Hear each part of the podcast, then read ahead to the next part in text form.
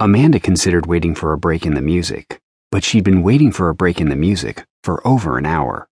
I said, What are we doing here? She screamed to be heard over the cacophony of music and conversation. We're having fun, Amanda's roommate shot back and slammed her beer down so fast it ran down her cheeks, split at her chin, and watered each breast separately through her thin t shirt. I had no idea, Amanda thought sarcastically. So this is fun. Why, she tried again, why am I here? She had to scream to be heard over the music. Because I'm too drunk to drive, silly. Jennifer flashed her a smile before she leapt onto the dance floor and began writhing to the pulsing music, her shirt clinging tightly across her chest. Oh, now I get it. Designated driver is my fun. I have a job interview in the morning, Amanda screamed, but Jennifer wasn't listening. Amanda's protests were buried under the assault of her senses. I cannot believe I let her talk me into this, she mentally kicked herself. She had a fleeting thought where she wondered if it were possible to actually kick one's own ass, and if so, how would it be arranged? Jennifer was boy crazy. No, that didn't begin to define it. She was a sex addict, in Amanda's opinion.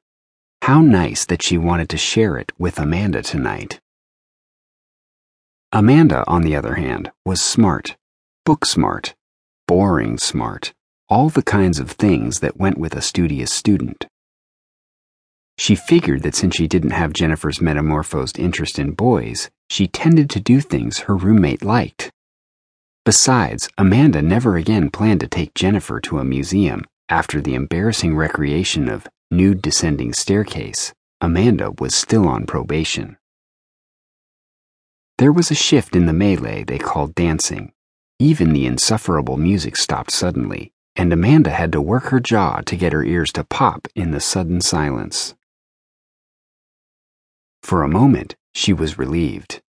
Time stood still, for one glorious minute where people actually turned away from the dance floor and moved back towards their tables or the bar. Conversation went down to normal speaking tones. Then it got worse. A whole lot worse. As if the volume hadn't already been enough to keep half of Denver awake, a general scream rose from the crowd as a large, good looking man walked through the room, arms upraised looking like he was not only reveling in the attention, but was directing it.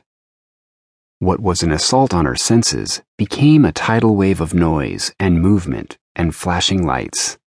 And it was all directed around this newcomer. That alone was reason enough to dislike him. He gave off a wave of arrogance and self importance. That was another. Amanda found herself collecting reasons to not like the guy she had no idea why she did. With his thick, sandy hair, piercing blue eyes, and large, ripped body, he surely belonged in the other column. The one marked, Reasons to Make Amanda Drool. TNT! Someone yelled. TNT! Amanda prayed that the second time was an echo, but it was picked up as a chant across the room, out the door, across the street, and most likely into the next state. The light crowd suddenly doubled and tripled.